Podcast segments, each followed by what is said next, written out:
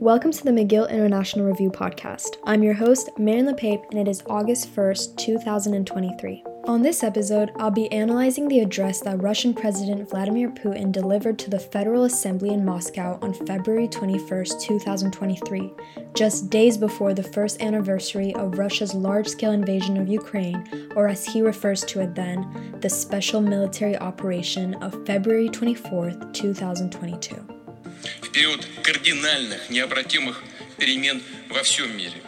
Throughout his hour long speech, Putin discusses a variety of subjects, from domestic development plans to the West's unjustified aggressivity. To stay concise and bring you a detailed analysis, I've chosen to focus on the parallels Putin implicitly and explicitly draws between the war in Ukraine and World War II. In particular, I'll first be examining Putin's use and abuse of history and his rhetoric of denazification, highlighting how and why each element is critical to the Kremlin's narrative that Russian invasions are intended to protect Ukrainians from the grips of Kiev's neo Nazi regime and its Western handlers. To introduce this analysis, we must first recall certain elements of the Second World War. As we know, this global conflict opposed the Axis powers, including Germany and its allies, and the Allied powers, including the US, the Soviet Union, and their allies.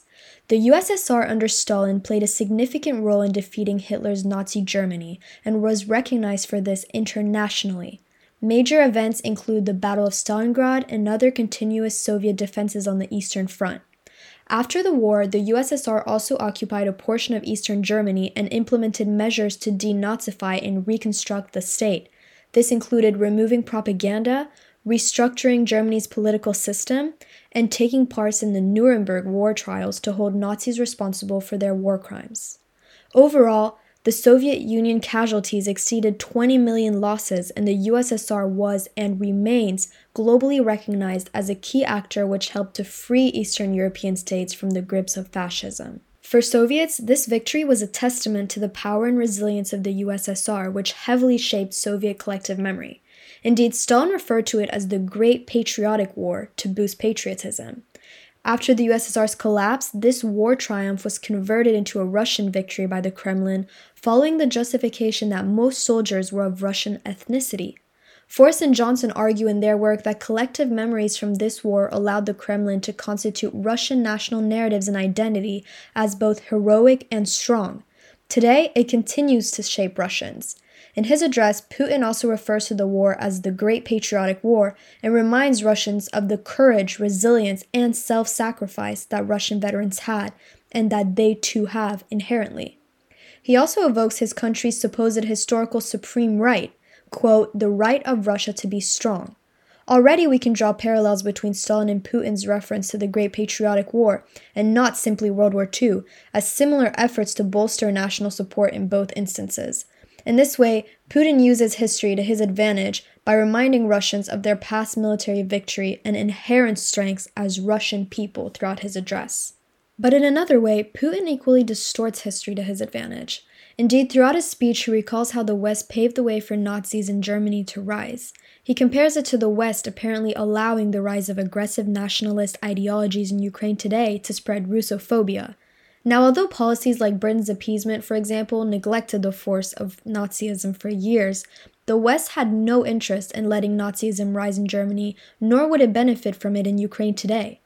So, Putin's claims are used to victimize Russia to later demonstrate that aggressive foreign policies implemented by the Kremlin are simply self defense against the evil West. Putin also states that the West, particularly the United States, has been seeking global dominance since the USSR's collapse at the expense of Russia's national security and interests. He believes this anti Russia project is meant to contain and weaken Russia by sparking wars in proxy states and compares this to the same aggression used in the 1930s но их расчет не оправдался. Российская экономика и система управления оказались гораздо прочнее, чем полагали на Западе. To relate this to more current events, if we focus on the Russian annexation of Crimea in 2014 and look at the West's response, which included sanctions towards Russia and military and financial support toward Ukraine, Putin sees the West's support of the coup as an effort to weaken Russia unjustifiably, since according to him, the people in the annexed region wanted to be Russian.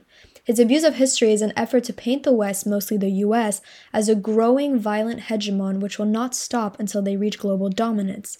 Ironically, I believe we could paint the same picture of Russia today.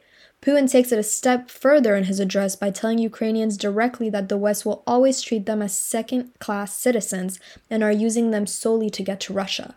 Interestingly enough, Atlantic Council fellow Daniel Fried recalls that Putin has long claimed, and I quote, that Ukrainians do not exist as a people, but if they do, they are Nazis.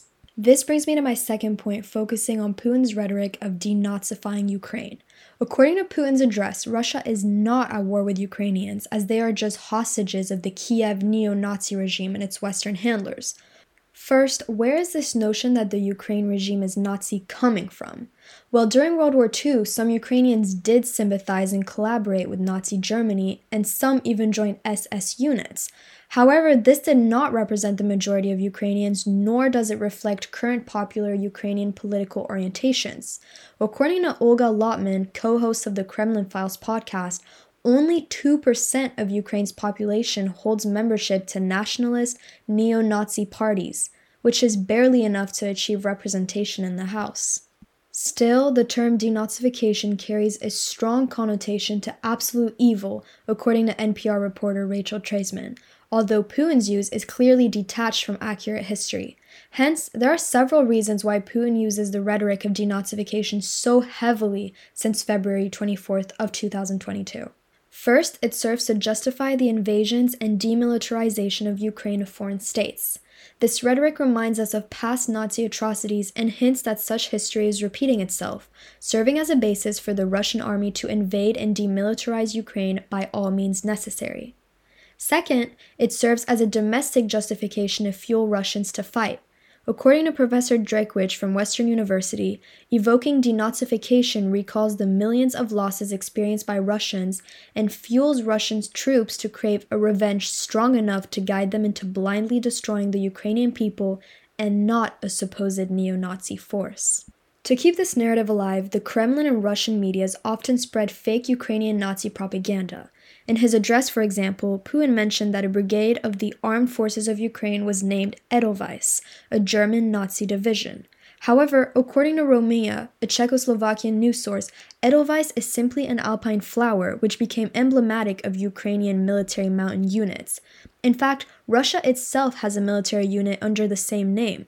This is one of the many lies the Kremlin spreads to make way for their rhetoric of denazification and hence their aggressive foreign policies.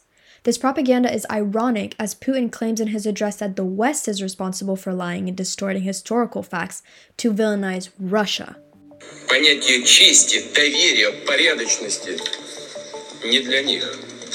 Today, Putin's narrative is increasingly recognized as hypocritical and grotesque. The fact is, as pointed out by Treisman, each time Ukraine moves towards a pro Western democratic society, Russians discredit this effort as Nazism to justify their invasion, annexation, or other mockeries of sovereignty. Since Ukraine's official application for NATO membership in 2021, Russia has adopted aggressive policies simply because it threatens their national security. As a neighboring state, Ukraine serves as a buffer between Russia and the West, making its alliance with Western powers especially concerning geopolitically for the Kremlin. Throughout his address, Putin focuses on World War II, a rare instance where the Soviet Union acted in the interest of international security, to translate some sort of Russian moral high ground which gives them permission to intervene in the name of denazification at all times. As Professor Drakewich argues, Putin is only trying to Russify Ukraine and gain territorial and political advantages beneficial only to Russian national security, even if this means committing endless war crimes. As we pass the first anniversary of the war in Ukraine, it is critical, even if we feel unaffected, to question the misinformation and distortion of history used by world leaders today to dismantle diplomacy and basic human rights.